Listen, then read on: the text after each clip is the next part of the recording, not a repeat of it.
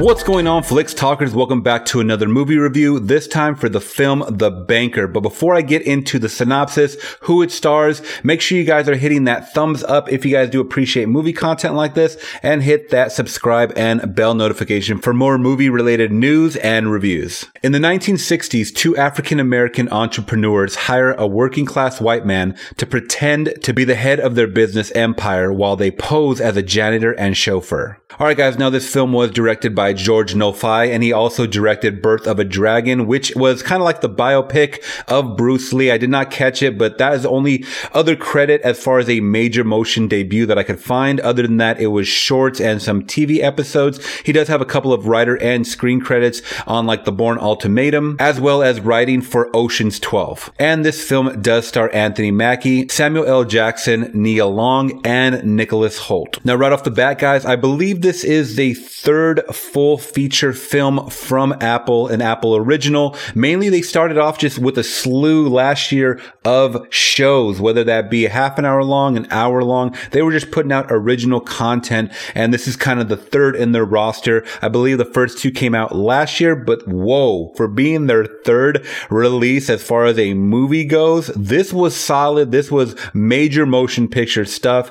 Everything looked great. It was a timepiece. Uh, it starts off in the thirties when it shows young Anthony Mackie's character as a child, and then it kind of jumps forward twenty years to nineteen fifty, and then in the sixties as well. So everything was just perfect looking to that era, guys, as far as the cars, the buildings, the attire, the clothing that they all wore, as far as the mannerisms. So this movie deals with a lot of segregation, a lot of racism, a lot of bigotry, and it really makes you think and appreciate how far we've come. Even though a lot of that stuff still does exist, it was a lot more prevalent and kind of in your face if you were a minority back in the fifties. Now, a huge like for me for this movie was definitely the acting. I mean, all of these stars were superb. I mean, you got Nicholas Holt, who was in the X-Men movies as Beast. He did a wonderful job in this as the white face, kind of like in the forefront, making all these deals while he was being trained to be a real estate and banker and numbers guy. There was so many numbers being thrown at this guy,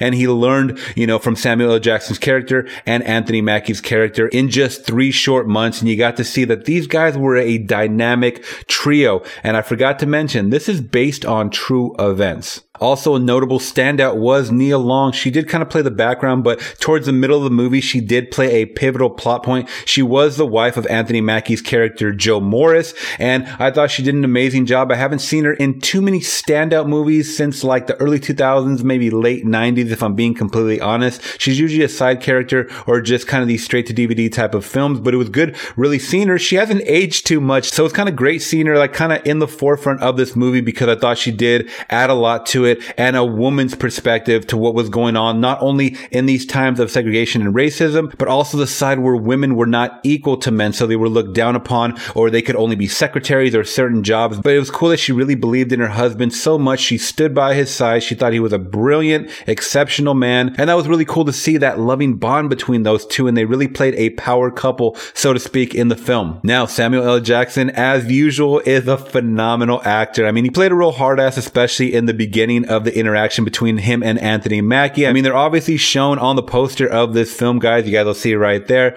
But it didn't start off buddy-buddy. At first, they actually did really kind of hate each other, and they were really on different spectrums, but they kind of grew to work together, and they ended up making a good duo. Now, another cool side character who you see a glimpse of for a little bit in the beginning of the film was Colm Meaney. He played Patrick Barker. He was someone that was also an investor and someone that went in and really trusted Anthony Mackie's character, and I thought they had a cool bond for a while going on before he meets Samuel L. Jackson. So it was cool, all these little side characters, because I really haven't seen him since like Con Air, Under Siege, a lot of these nineties movies. So it was really good seeing him on screen once again. Even if it was the comfort of my own home, I thought he did a great job.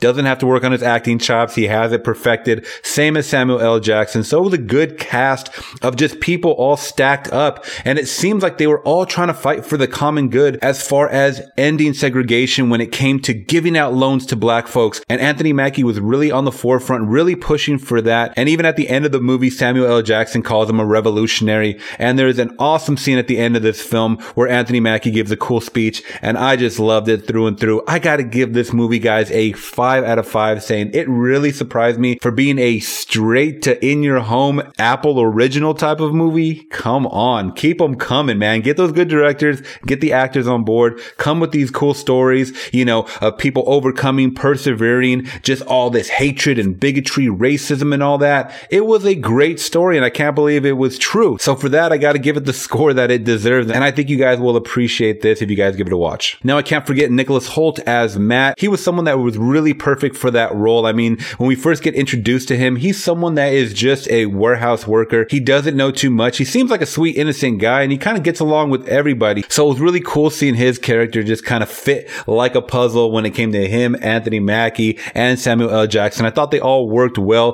towards each other. The acting was very believable. There's certain situations that you're like, oh man, how is he going to get out of this one? And uh, I loved it. I love the outcome of this movie. Unfortunately, some bad things happen at the end. I mean, I don't love that, but it's just crazy to see the roller coaster of things that actually did happen. And I definitely think you guys should check this one out if you guys can today. All right, guys, that's my review on The Banker. If you guys did appreciate my review on this, please give it a thumbs up and make sure you guys are hitting that subscribe and bell notification for more content like this. All right, till next review, I'm gone, guys. Peace.